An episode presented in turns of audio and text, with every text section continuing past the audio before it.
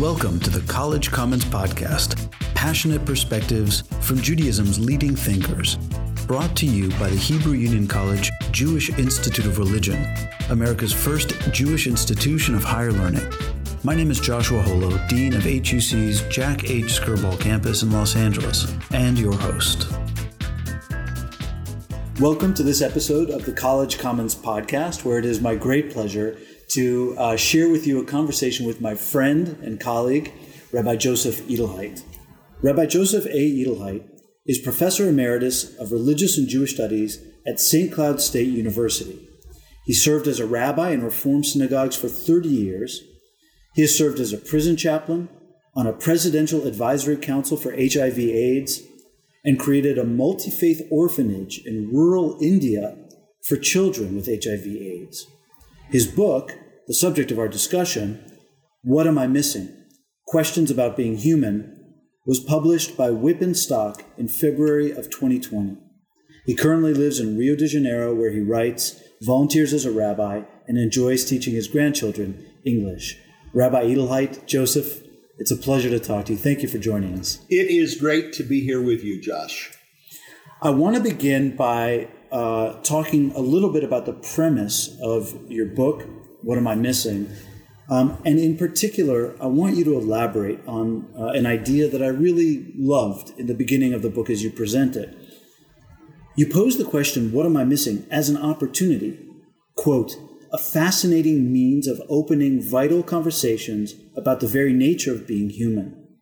Elaborate a bit on what it means to be missing something, to have a void, not as a lament, but as an opportunity like the six biblical characters I use, we are all missing a component of what we had thought would be everything. Let's take uh, Abraham and Rachel, the first two biblical characters. Uh, using them, we see that they bring monotheism into Western culture they have a promise of what the people and land will be, but they're missing Torah. They precede the possibility of what occurs. What does it mean that we include the matriarchs and patriarchs as cornerstones to how we know ourselves as Jews, when in fact, the entire book of Genesis precedes chronologically. Well, each of us comes to know ourselves as well, I have this, this, and this, but I'm never going to re- actually run the New York Marathon.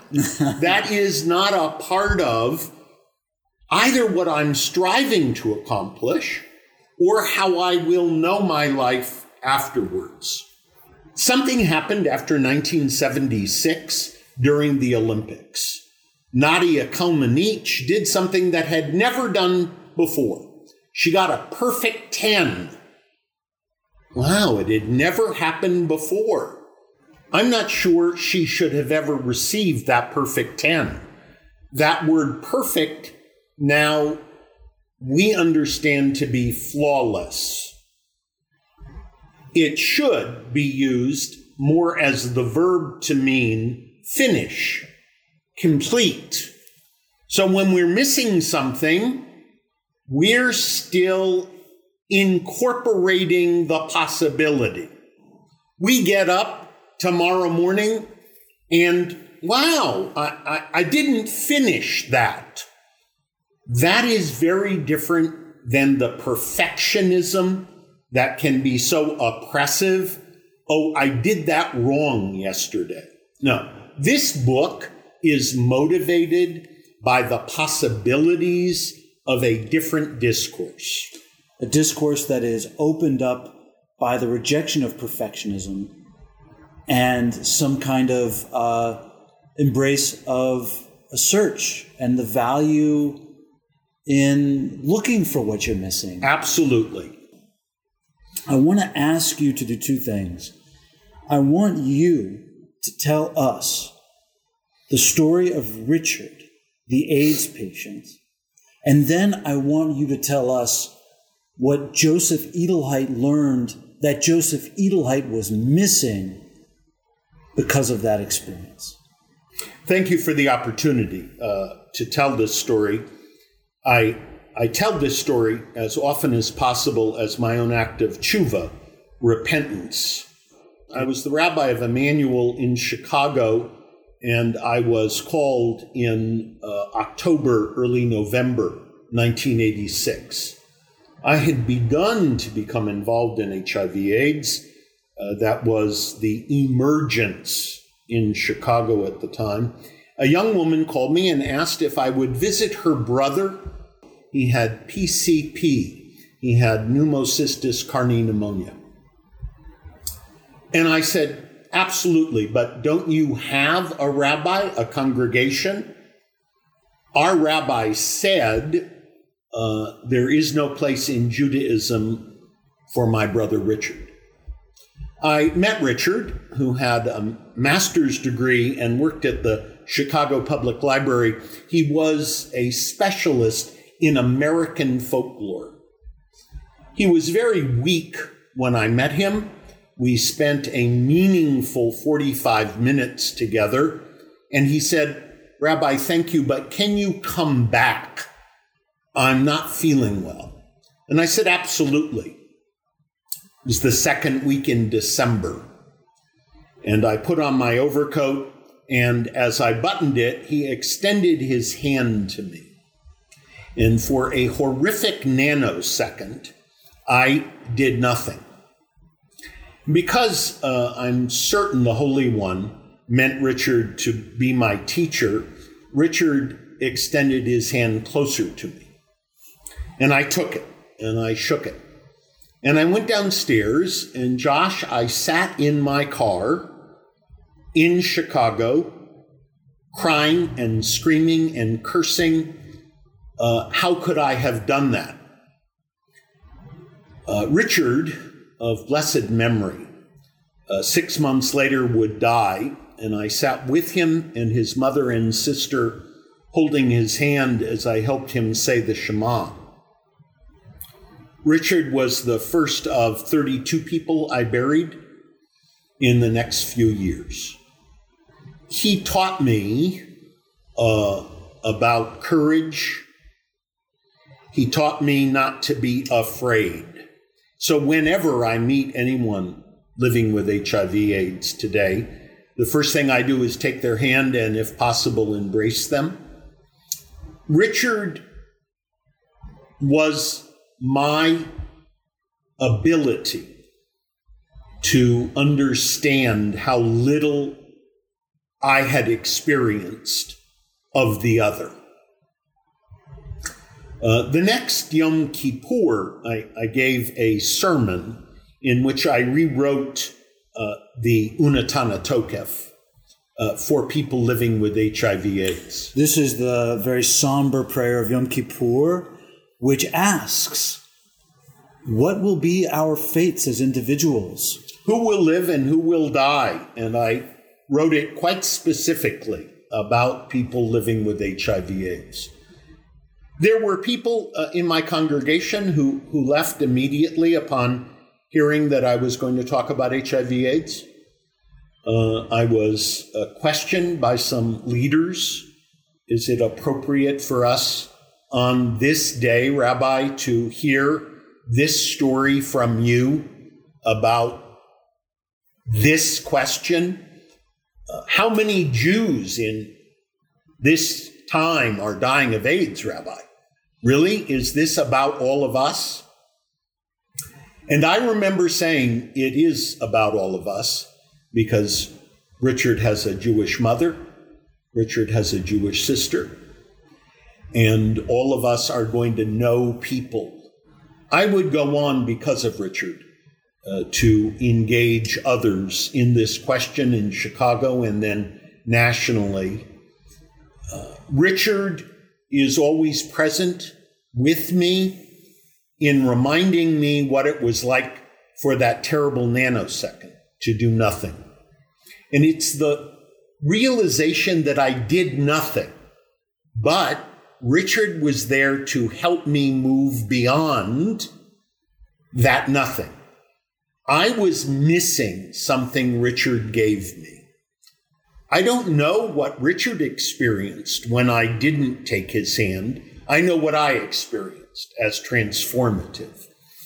We must be challenged to move beyond our unknown. That's difficult today. We are uh, much more, in my view, dangerously certain, mm. siloed, isolated. So, in that dark December night in 1986, uh, Malach Elyon, a messenger from on high, who was a stranger to me, said, No, you, you can take my hand. You can do this. It gets us back to the power of the missing to move us to growth. In, if we are complete, if we are, or we think we're complete, there's no motivation to uh, to change, to grow, to, to, to seek betterment. And what does it mean today to accept as part of being human that, of course, we're missing something? Of course, I've not yet had that experience. That's not a judgment, that's a realization. And there's a big difference about that. You spoke about the structure of the book as being built around six biblical protagonists um, as models or centerpieces for consideration, each one of them missing one of the pillars of the Jewish experience, Jewish civilization. Either they miss Torah, uh, or they miss God, or they miss the community, the people of Israel. I'd like to get political and go straight to King David, one of the characters who lacks God, um, according to your reading, because he is denied the opportunity to build the temple, the sort of uh, place of meeting with God. What can we learn from David, specifically as a leader, about transforming one's void into what you call a vital conversation about the very nature of being human. How do we elevate David's void? And what does that mean for today's leadership? I had some uh, friends challenge me uh, over the years as I developed this paradigm. And they would say clearly uh, the traditional author of the Psalms, how can you say that David is not connected with God? Well, to the degree that the editors of the Tanakh choose to ascribe David as the author of the Psalms, that may be his way of being kept inside the tradition there, there is something quite using the great song from Hamilton.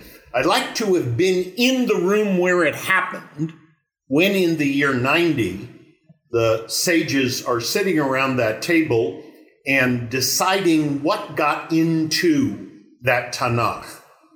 The Hebrew who, Bible.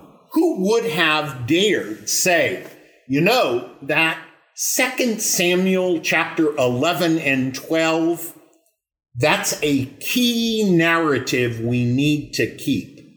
Really? Why? If David is going to be the source of the Messiah, do you understand what we're saying? The source of the Messiah raped a woman. The nameless child who is born dies and then King Solomon is born, and we're going to keep David not just along the margin, he's at the center of the narrative. Yes, I, I worked with the title of that chapter, Josh, a long time Naked Power. Uh, your question is apt Uh, I don't know how do we translate the brazenness of David into the world in which we're living. But on any given day, it's shameless, literally shameless, intentionally done without shame.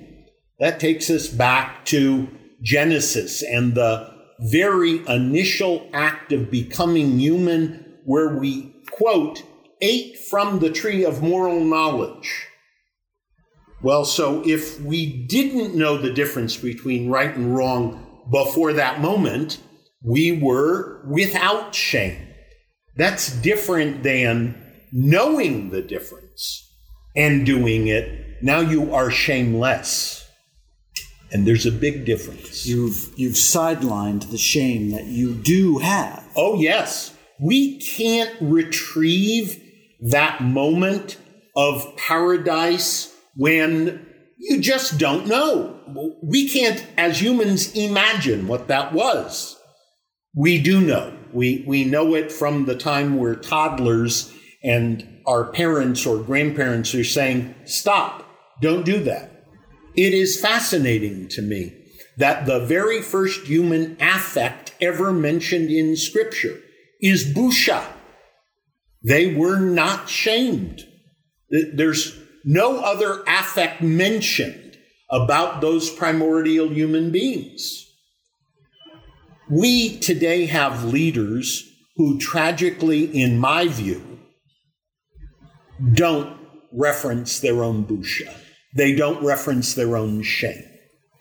David is at the very center of the historic prophetic books all the way through the end of the Bible. Somewhere along the line, the rabbis decided we can't have a perfect king.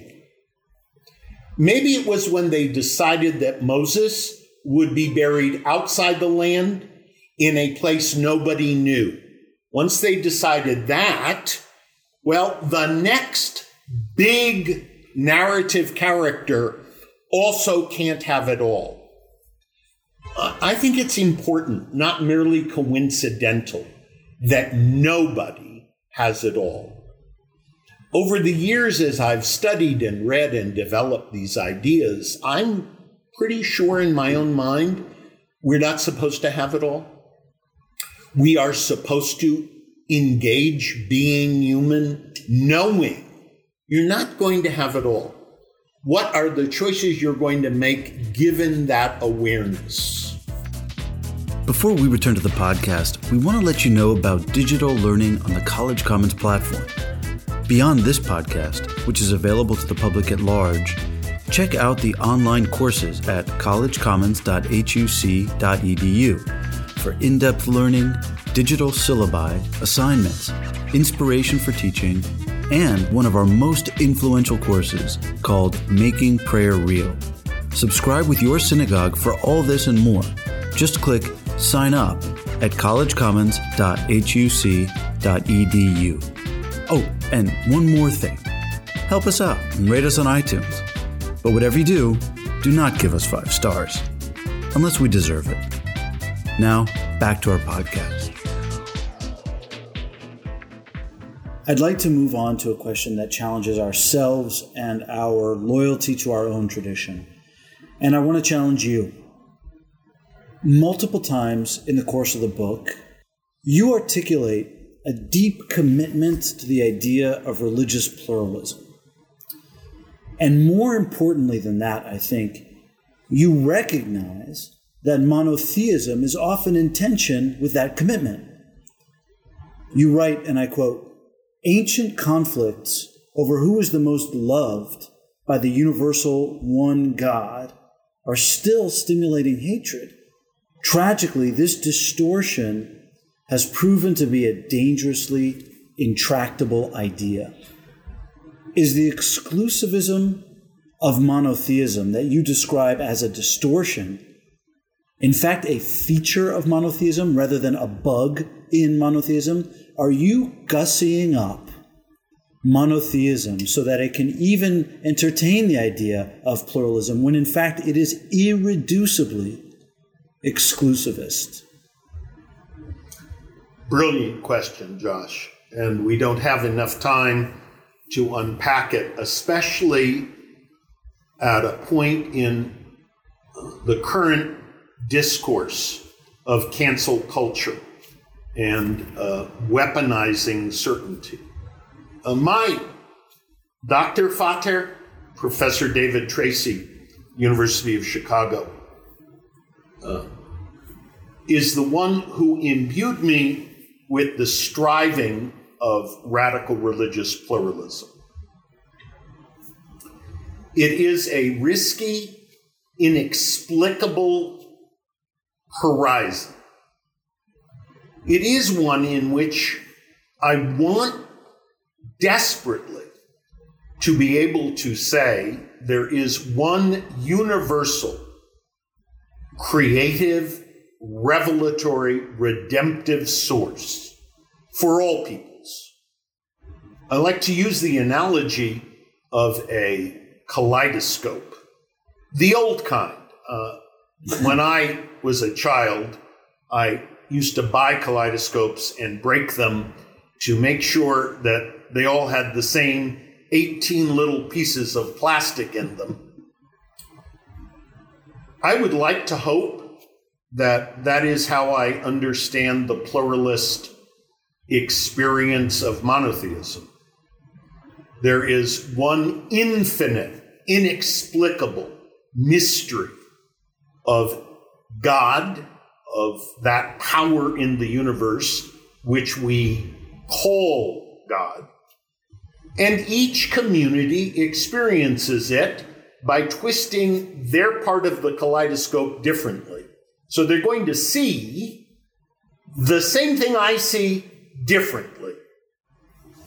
Over the many years I have studied, read, taught, and engaged in dialogue on this question, I had hoped for more opening and more care and more risk taking. Uh, now, I, I'm afraid to tell you that what motivated me in the yearning for the pluralism that Tracy taught me theoretically, I'm no longer as confident in my praxis, in my pastoral work, that that is open to others. We know from persons of color that books written by non persons of color have taken their story with a discourse that is not theirs. So I have a son and a daughter in law who teach eighth grade English, and they can't teach a book written by a white woman that is a classic of American literature because it's not the discourse of the people who had the experience. Is this Harper Lee? Yep. So, how, how does that impact my continued yearning for the pluralism at the core of my rabbinate, my intellectual zest? How do I keep pushing against that? I, I'm reading and writing about this about cancel culture, about insular certainty. Uh, if you're not Jewish, can you lay claim to being an ally and teach about anti Semitism? If you're not Jewish, can you understand and help us with issues around Israel? What how, how do we manage what community and pluralism is going to mean? Well, it, it's not a part of my intellectual framework to have difference as a limiting of presence. For me, difference, going back to your first question about Richard Oliver Scholem of blessed memory, It was difference that taught me what I was missing. I need and yearn for difference as a dynamic in the community.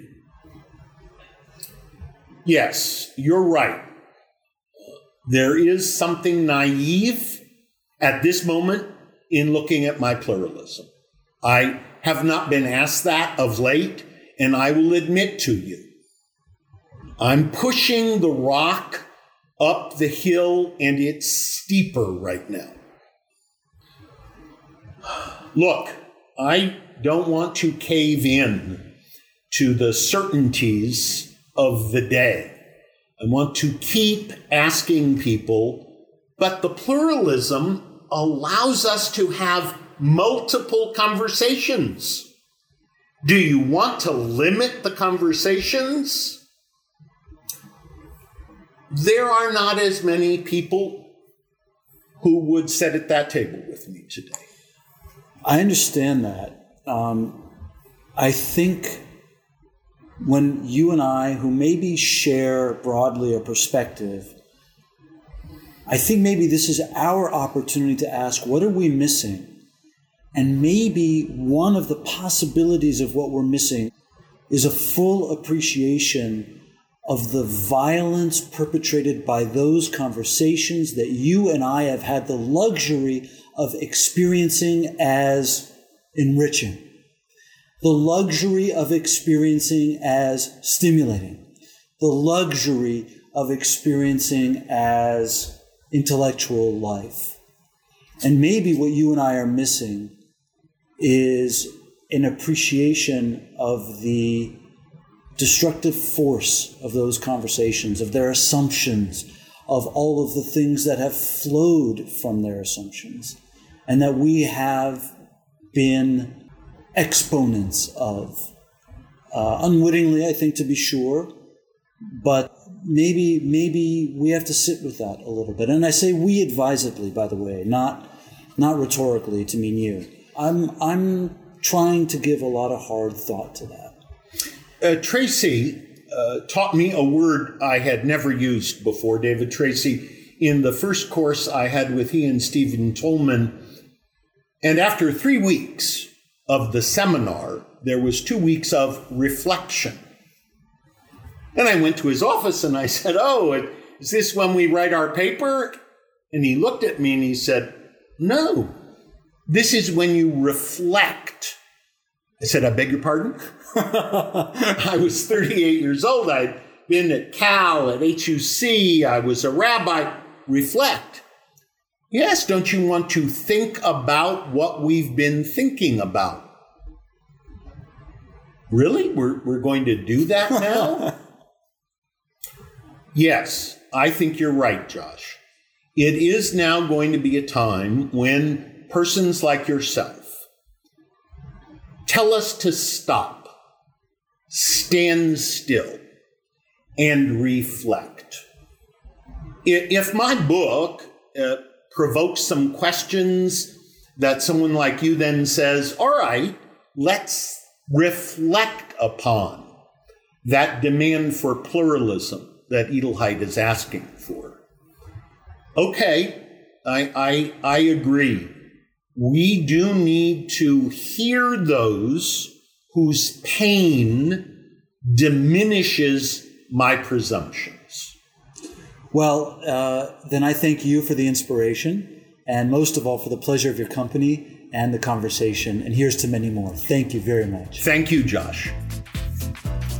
We hope you've enjoyed this episode of the College Commons Podcast, available wherever you listen to your podcasts, or at the College Commons website, collegecommons.huc.edu, where you can also stay tuned for future episodes.